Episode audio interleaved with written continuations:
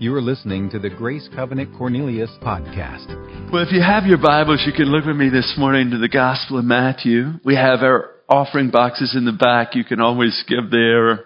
You can go online and give. It's pretty simple. Thank you for honoring God in your giving. It's supporting all the ministry that happens in and through Grace Covenant. So thank you for that. But this morning, grab your sermon notes. We're continuing on in our Christmas series, talking about the miracles of Christmas and more than just the miracles. Obviously, what we're going to read about in Matthew 1, what we read about last week in, in Luke 1, obviously it's the supernatural of God being released. And uh, we know how that obviously has impacted our lives, bringing um, the opportunity of salvation. But, but what we've been talking about in this series is how God wants to bring the miraculous to your life. Turn to your neighbor and say, God wants to burst something in your life. Go ahead and tell him. Speak hope into him this morning. God wants to burst something in your life.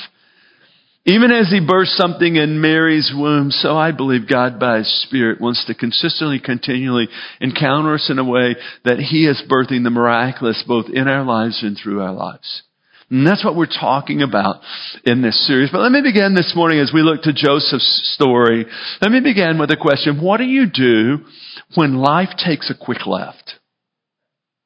Think about that. What do you do when life takes a quick life? How do you respond when your plans are suddenly interrupted by something you would have never expected? What do you do when your life is all about precision? Like when you, when you measure twice and cut once and you're asked to do something radical. That's where Joseph was at. The step-in father of Jesus. Before we look to his story, let me t- quickly tell you two other stories. Because I think God interrupts us. I think God at times encounters us in a way that He's inviting us into something that we don't always fully understand. And it's about what he wants to birth in us and birth through us. There's a gentleman by the name of Mark. Mark is with Jesus today. A couple years ago he passed away, but Mark was a pastor of a thriving congregation in Boulder, Colorado. Church was growing. Um, man, m- new families coming, people getting saved. They were impacting the community. And all of a sudden, out of nowhere, Mark was invited to be the president of a Bible college interesting in that he had not been trained to lead an academic institution, that had not been his preparation, yet this, this prompting of God was so clear in his life that he packed up his family, uh, four kids, his wife, they moved from Colorado to Ohio, and he became the president of a struggling Bible college.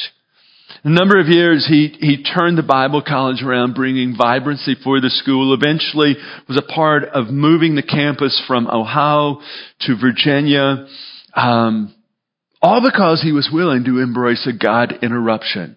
All because he was willing to step into something that was a bit unknown, yet confident of where God was inviting. And today, hundreds of men and women, myself one of them, are pastoring churches across the United States because there was one man who was willing to embrace a God interruption.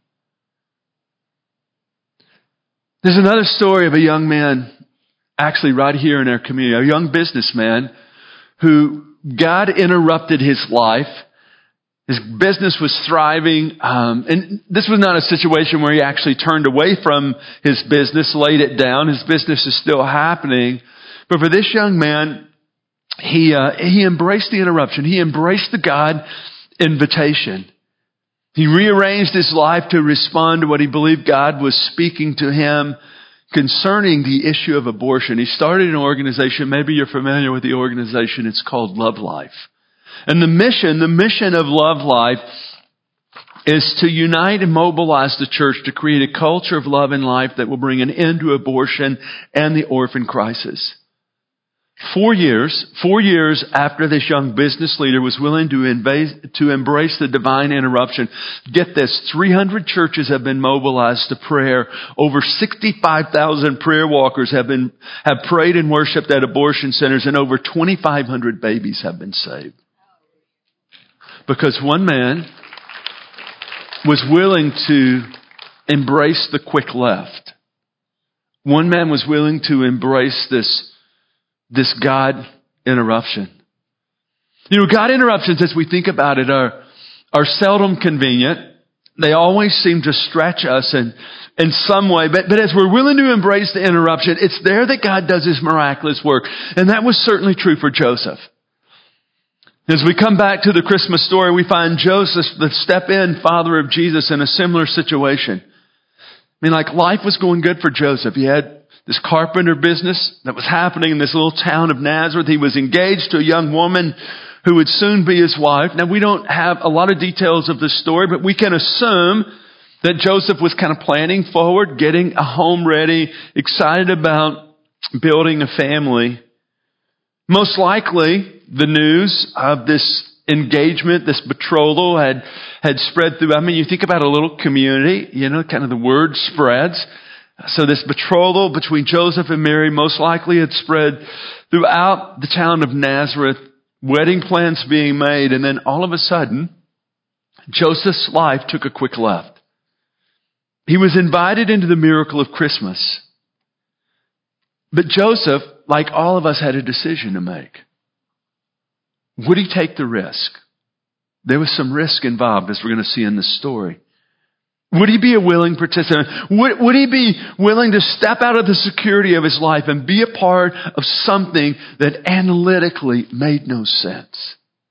Like two and two wasn't adding up to four.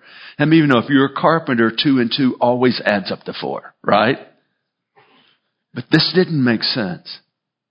All of this was a part of the Christmas miracle. It happened to real people, normal people like us who were just processing through life. Then there came the opportunity to be a part of something miraculous. You know, as I said last week, the wonder of the Christmas miracle is that it occurred over, over 2,000 years ago, but it's still happening today for those who are willing and open and seeking. The Christmas miracle is something that happened in the past that's still having effect in the present. You know, oftentimes I think we get stuck on celebrating the event that happened in Bethlehem and we lose sight of the magnitude of what it's opened us to. We celebrate the birth of a baby. It's born there in a stable laid in a manger. And we lose sight of the fact that that miracle has opened the possibility of you and I living every day miraculously. Every day, supernaturally. Because of the miracle that happened in Bethlehem. Because of the baby that was conceived in the virgin by the name of Mary. It was born Savior of the world. See, just as God birthed by His Holy Spirit this life in the virgin's womb, so it's the same Holy Spirit that resides in you. The, the same Holy Spirit that wants to encounter you, get this, in your everyday, normal, mundane activities. It's there that God wants to meet you. It's there that God wants to birth His miraculous through you. You know, as we think of the miracle of Christmas, there's the miracle that God brought to us being the incarnation. There's the miracle that God bursts in us being the miracle of salvation. We get to trade death for life. Can I get an amen on that? Isn't that's what Christmas is all about? What Jesus came to bring rescue for mankind. So there's the miracle of the incarnation, there's the miracle of salvation, but don't miss this, there's also the miracle of the manifestation. And just as there was a manifestation that happened for a young Jewish man named Joseph and a young Jewish girl named Mary, so there's a manifestation I believe that God wants to consistently, continually bring in our lives. Again, on a daily basis. The whole concept of us living naturally supernatural. So as we look to Joseph's story, Joseph had this opportunity to be a part of what God was doing. But here's the critical factor. He had to be a willing participant. To be a part of the miracle of what God was doing, he had to be a willing participant to make himself available. And again, I think that's the critical question for us. For me, it's not a question of, did Jesus become flesh? I, have settled that one. Did Jesus come to bring salvation? I've settled that one.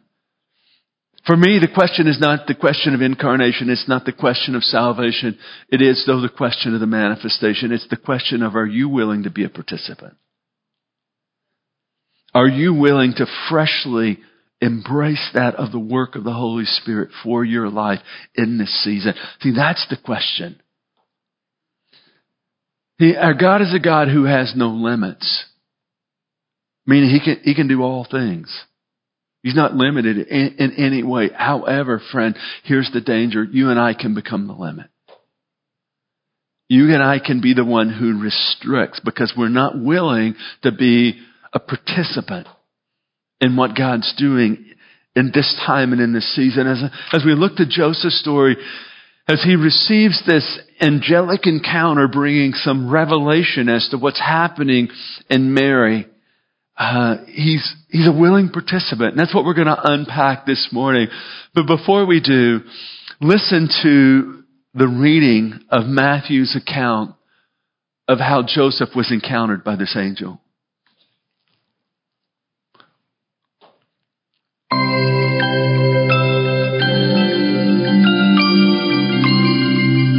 Today we will read from Matthew chapter 1.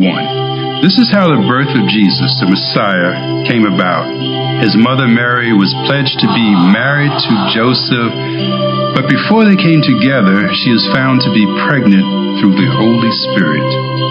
Because Joseph, her husband, was faithful to the law and yet did not want to expose her to public disgrace, he had in his mind to divorce her quietly. But after he had considered this, an angel of the Lord appeared to him in a dream and said, Joseph, son of David, do not be afraid to take Mary home as your wife, because what is conceived in her is from the Holy Spirit. She will give birth to a son, and you are to give him the name Jesus, because he will save his people from their sins.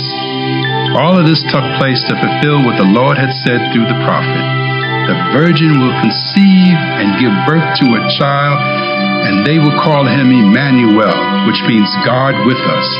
When Joseph woke up, he did what the angel of the Lord had commanded him and took Mary home as his wife.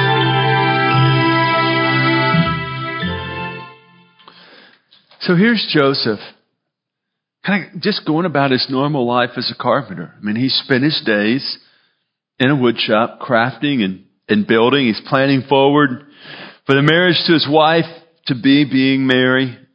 Everything's looking great. There's this growing excitement. But then we have a problem. Mary's pregnant. And what Joseph knows up to this point in history, see, you and I looking back, we have the privilege of being able to read about an immaculate conception, Mary conceiving by the Holy Spirit. But at this point, Joseph didn't have that information. So think about this. There's only one way someone becomes pregnant. Right? And Joseph knows he's not the man. He's not had sexual relations with Mary, and she's pregnant. So that could only mean one thing. She's been unfaithful. Right? There's someone else. He doesn't know who it is, but so, someone else. And, and like, how could he move, how could he move forward? How could he, how could he be married to a woman that he couldn't trust? And the scripture tells us that Joseph was a righteous man and in the midst of this dilemma, he wanted to try to protect Mary as best he could, but he couldn't be married to her. So in his mind, he was going to divorce her quietly. He was going to try to protect her in the midst of doing what he, what he knew he had to do. Because again, like he couldn't, he couldn't commit his life to a woman he, he couldn't trust. And as Joseph was considering his options as to how he should respond to the Christ at hand, he's encountered by an angel and he's actually invited into. Notice God didn't force his hand. This is important. God invited him into the Christmas miracle. The angel revealed that Mary had not been unfaithful. She was actually a part of this miracle God was working. She had conceived by the Holy Spirit and would give birth to the Son of God. And at this point, Joseph had a decision to make. Would he say yes or no? Would he obey God or, or disobey God? Would he step away from the miracle or would he step into the miracle? See, I, I think we all come to what I call hinge points. Hinge points in our lives where we have a decision to make. Are we going to step out in faith or are we going to step back to safety? Are we going to trust God and step into what He might be inviting us into? Or are we going to say, no, I think I'll just go my own way and do my own thing? I, I think those are, are hinge points in our lives. Will we be candidates that God can work through? And we know the rest of Joseph's story, although this whole situation was hard to get his mind around. Although it didn't make sense, he was willing to believe. He was willing to be a candidate that God could use to do his miraculous through. So, so who are, who are candidates? That's what we're talking about in this series. What, what qualities are God, are God looking for, is, is, excuse me, what qualities is God looking for today and individuals that he can do the miraculous through. Last week we, we looked at Mary's life and we identified three qualities that God works through normal people. Isn't isn't that good news? Like you don't have to be a superstar. You don't have to have like a lot of initials after your name. You don't have to have some big title. No, God works through, I mean, normal people. Mary was just like a normal Jewish girl. Secondly, we talked about how God works through humble people. He, he, he manifests his power through humble people, people who are just living with a servant's attitude, a servant's mentality. The third quality we identified last week in Mary's life is God looks for people who are available. Individuals who are willing, who are simply willing to say, God, here I am. Use me. Mary's answer was yes. Yes, Lord. So as we looked at Joseph, what else can we discover about the qualities in our lives that posture and position us to be candidates that he can birth his miracles through? Uh, let me give you three more really quick this morning. Now, here's the benefit of coming to the second service in the morning. Last service, the sermon was way too long, so they told me to give you the smaller version. So I'm going to give you three really quick. First is this. The first quality I think we find in Joseph's life is God manifests his power through responsive people. And what I, from what I read in the Bible, what I discovered in my own life is that God, God doesn't force us to be a part of his miraculous work. It's not like God takes us by the arm and twists our arm until we cry uncle to be a part of his miraculous work. God doesn't force us, he invites us. He invites you. Just as he invited Joseph. And as God invites them, what? We have a decision to make, right? We can say yes or no. But, but it brings us to, to a decision. We can by faith step into the opportunity or we can step away from the opportunity and our response shapes the outcome. What I love about Joseph's story is that Joseph was willing to respond to the direction of the angel even though he did not have all the details. You know, I, I think the fact that Joseph was a male and Joseph was a carpenter, I think he would have liked some more details. I think he, I think he would have had a few questions like, how does this immaculate conception thing work? Like, how did, how did the Holy Spirit bring life in Mary's womb? I think that'd be a pretty good question. Or, or how about this? God, what do I tell all of the people in Nazareth when they start asking questions? How do I explain that? Or how about this question? How do I discipline the Son of God? I mean, think about that. I, I think maybe, maybe Joseph would have wanted a little more information, but what I love about this story is he was willing to respond even when he didn't have all the details. As God invited Joseph into the miracle of the birth of Jesus, he was a willing participant. He simply responded. There's another story recorded in Luke chapter 5. This is before Peter became a follower of Jesus. At this point, he was still a fisherman. And one day, Jesus was teaching along the shoreline of the Sea of Galilee, there was such a large crowd that Jesus asked if he could use one of the boats to turn it into a platform. And it happened to be Peter's boat. So Jesus teaches for a while. And then uh, he says to Peter, Peter, why don't you go back out and drop the nets? And, and Peter's like, well, um, Jesus, I, good teaching, but obviously you're not a fisherman. I mean, you fish at night, not during the day. In other words, the time's wrong. Not only that, Jesus, we, we fished all night and didn't catch anything. Like, whew, we're, we are dog tired. We've already cleaned the nets. We've already put them up. Jesus said, go back out and drop your nets. And I love Peter's response. In Luke chapter 5 verse 5, Peter says, but because you say so, because you say so, doesn't make sense. That's not the way you fish. But because you say so, we'll go let down the nets. And so they go back out, they drop the nets, and they catch so many fish they can't even get them all in the boat. Listen, ain't nobody in here got a fishing story like that. Even if you lie and you can't tell a fishing story like that. They had so many fish they couldn't get them in the boat. They had to call their partners. The miraculous catch happened because of Peter's response. He had a bias to action.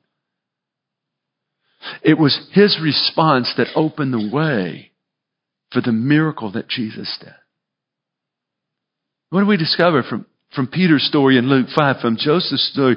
I believe if you want to be a candidate for God to birth a miraculous too, first is you, you got to be responsive. Because you say so, we'll go. Here's a, I think, a second candidate, um, and a second quality that positions us to be a candidate that God can flow His power through, and it's courage. God unleashes His miracles through courageous people. People who are willing to embrace risk and step out in faith into the unknown.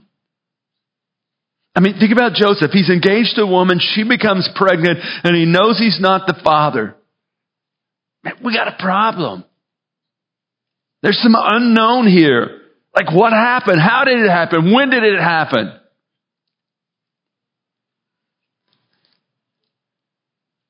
They're in this state of betrothal. So let me just quickly, uh, just kind of give you a little definition of the marriage process in Jewish culture. There was three stages in the marriage process. First of all was the engagement. The engagement is when basically mom and dad said, your son's going to marry my daughter. I like that. I, I vote that we do that again. That mom and dad pick out like who their kids are going to marry. So it, it, that's the engagement. That's the first stage. The second stage was what's called as the betrothal. The betrothal would last about a year, and it was uh, it was binding like a, a marriage covenant. Although at this time, the man and woman, Joseph and Mary, would have not fully come together enjoying all of the benefits of being husband and wife, if I can say it that way.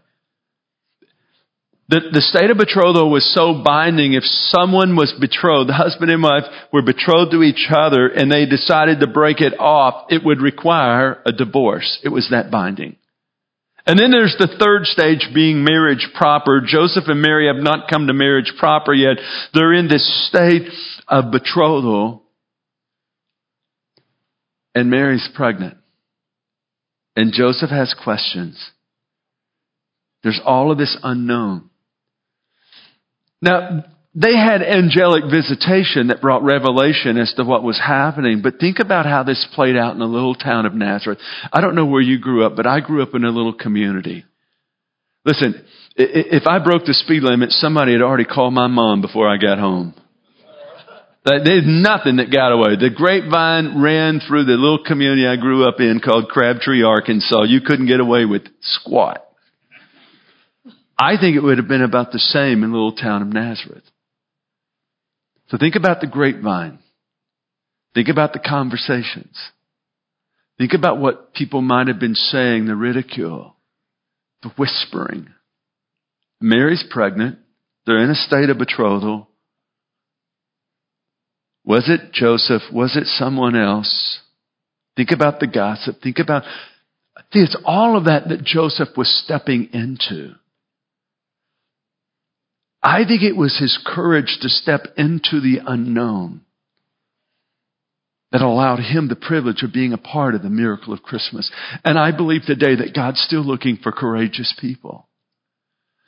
Because oftentimes to experience the miraculous, we have to step out of what we know and step into what we don't know. In other words, it requires faith. And the step into faith requires courage.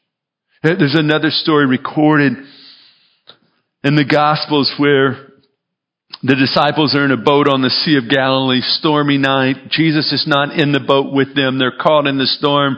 They're kind of battling the storm and they see this ghost-like figure walking toward them. They scream out. They think it's a ghost. They're frightened. And Jesus said, Hey, it's me. Relax.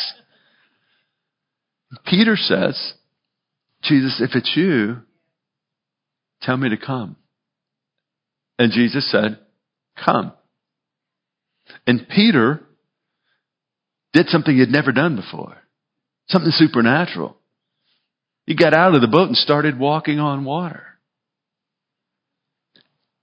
He experienced the miraculous because he had the courage to get out of the boat. Listen, what we know is there were at least 11 other men who didn't experience the miraculous. They could talk about what they saw. They could, they could not talk about what they experienced. Because they chose the safety of the boat over the risk of getting out of the boat. My point being, I believe God looks for individuals who are courageous, who are willing to step into the invitation even when they don't have all of the details. Listen, if you're the individual who says, I'm not going to move until God tells me everything that I need to know and I know what the future looks like, if that's you, you're going to miss most of the miraculous that God wants to do in your life. It takes courage to step into so I think, I think courage positions us, it postures us that God can work as miraculous through our lives. Here's the final quality that postures and positions us to be candidates for the miraculous, and it's obedience. God flows His power. He unleashes His power through obedient people. Listen, it's really simple. As we're willing to walk in God's way, we get to experience God's work. Listen, I'm convinced we make it too complicated and too difficult. It really is this simple. As we're willing to walk in God's ways, we get to experience God's work. As we simply obey, we're positioned for God to work in our lives and through our lives. You know, what I love about Joseph's story is his simple obedience. God spoke through an angel, bringing direction, and Joseph obeyed. God spoke and Joseph took action. Matthew 124 says, when Joseph woke up, he did what the angel of the Lord commanded him and he took Mary home as his wife. There was this simple obedience that opened the way for God to use him in the miracle of Christmas and as a key influencer in the life of Jesus. But what I would want you to know this morning, that obedience was not just the key for Joseph. It's a critical component in most of the miracles that are recorded in the Bible. And I encourage you, listen, get into the Bible and do your own study. What you'll discover, most of the miracles in the Bible happen because someone was obedient. Someone responded to God's direction. Let, me just give you a few examples. God said to Abraham, Abraham, leave your family and your homeland and go to some place that you're not, you, you, I'm not going to tell you what it is, but I just want you to go. And Abraham obeyed and became the father of many nations. God says to Moses, Moses, I want you to be a deliverer of my people. Moses obeyed. He goes before Pharaoh in Egypt and says, "Hey, let let my people go." And Pharaoh, as you know, didn't want to go, didn't want to let the people go. And God reveals His power. I mean, there's there's ten miracles of judgment that God brought against the Egyptians. Moses got to see that firsthand because of his obedience. Think of Joshua as he's at the river Jordan, it's at flood stage, and God says to Joshua and the priest, take the Ark of the Covenant and step into the river. And as they obeyed, the river parted. I think of the story of Gideon. God says to Gideon, take your 300 men and go into battle against the Midianites, over 100,000 Midianites. Tell me that makes sense. 300, 100,000. But as Gideon obeyed, he experienced the supernatural of God fighting for them. As we look to the New Testament, we see, again, same pattern. Same, same process. There was a little boy who had a, a lunch of, of five loaves and two fish that Jesus multiplied to feed 5,000. And the disciples experienced the multiplication as they dispensed the little boy's lunch. They, they saw it multiplied as, as they, as they obeyed. There's a story of ten lepers who came to Jesus wanting to be healed from their leprosy. And Jesus said to them, go show yourselves to the priest. And the scripture says, as they went on their way, they were healed. As they obeyed, as they went on their way, as they acted in faith. Another story in John chapter 9 of a man who was blind, and this is kind of one of those grotesque little narratives in scripture where I don't fully understand the theological implications of this, but Jesus spit in the mud, made a little mud ball, and rubbed it on the man's eyes, and he said to him, go wash in the pool of Siloam. And when the man went and washed, his blind eyes were open as he obeyed. My point being this, folks, there's a consistent pattern in Scripture. And when there's a pattern in Scripture, we should stand attention. We should take note of that. And the pattern is this. As we're willing to go God's way, we get to experience God's work. Could it be, could it be in the church today that we're not experiencing the power of God because we want to go our own way and do our own thing. And we're saying, God, bless our own thing, bless our own way. And God said, I'm not going to do it. As we're willing to embrace God's word and embrace God's way, and again, it's there that we experience God's word. What I love about Joseph, he was just simply obedient. Now in life, there's the, there's the big decisions about obedience, right? I mean, like for Joseph, I would say this is like one of the big decisions. And I know in my own life, at the age of 55, I've had maybe four or five of those what I would call critical moments of decision. So you do have those. But can I tell you, most of the time it's the everyday obedience. It's the everyday responding to the prompting of the Holy Spirit. It's the everyday choosing to walk through this open door. It's the everyday saying, God, I'm going to take your word and, to the best of my ability, I'm going to live it today. See, I think it's the everyday obedience that opens uh, our lives to the everyday encounter. Everyday obedience, opening our eyes to the everyday supernatural encounter of God and that of His work in our lives. So as we come to this Christmas season, obviously we celebrate the birth of our Savior. We celebrate the incarnation. But friends, don't miss this. The incarnation that happened in a young Jewish girl in Nazareth that made way for the baby that was born in Bethlehem being Jesus, the Son of God. The incarnation is made way today for the manifestation the, manifest, the manifestation of that of God's work in your life. What the Holy Spirit would want to birth in you and through you. See, living in the miracle of Christmas, friends, it'll not be a random act. I don't think it just happens. I think it comes to people like Joseph who are responsive, who are courageous and obedient. So may that be us. May that be us. May we be responsive as God invites us into an opportunity. May we be courageous and step out in faith, even if we don't have all the answers we would like. And may we be obedient, simply following God's way and God's word. And as we bring, as we bring these three qualities together, responsive, courageous, and obedient, I believe we open our lives to God possibilities. We open our lives on a daily basis to what the Holy Spirit would want not only to birth in us, but to birth through us. May we be a candidate, postured in position for God's miraculous work. Amen. Lord, I thank you for this amazing season that we're in, for the miracle of the incarnation, for the miracle of salvation and what that means for us. But God, I'm grateful that it doesn't stop there. there's also the miracle of the manifestation of what you want to birth through us. So, Lord, my prayer today for myself, for, for all of my friends here, for those watching online, may we be willing candidates. May, may we be like, may we be like Joseph. May we be responsive. May we be courageous. May we be obedient, God, so that you can birth your dynamic work through our lives. Lord, may we not limit you, but Lord, may we open our lives to your possibilities.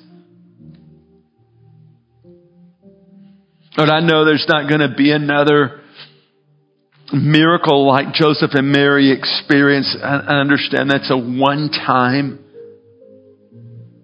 act of God bringing salvation for mankind. But God, what I do believe is every day, in a lot of different ways, you want to encounter us.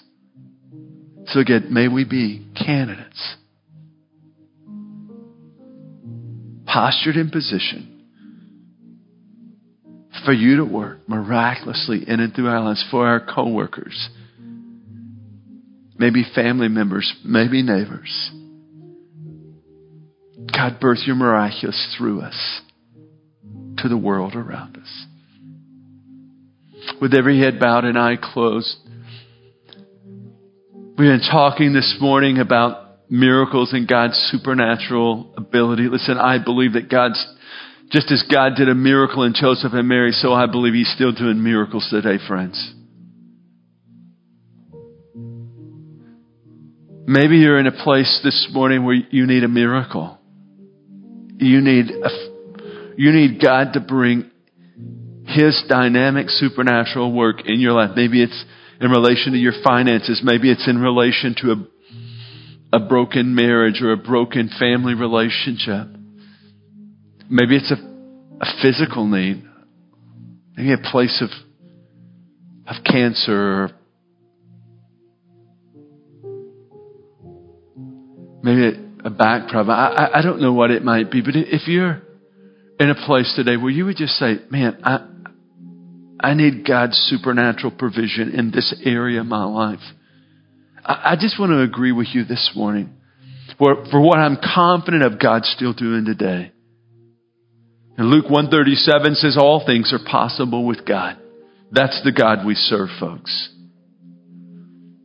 So if that's you this morning, whether you're watching online or you're here presently, if you just say, hey, I'm in a place where I need a miracle today, would you just raise your hand? I'm going to pray with you really quick.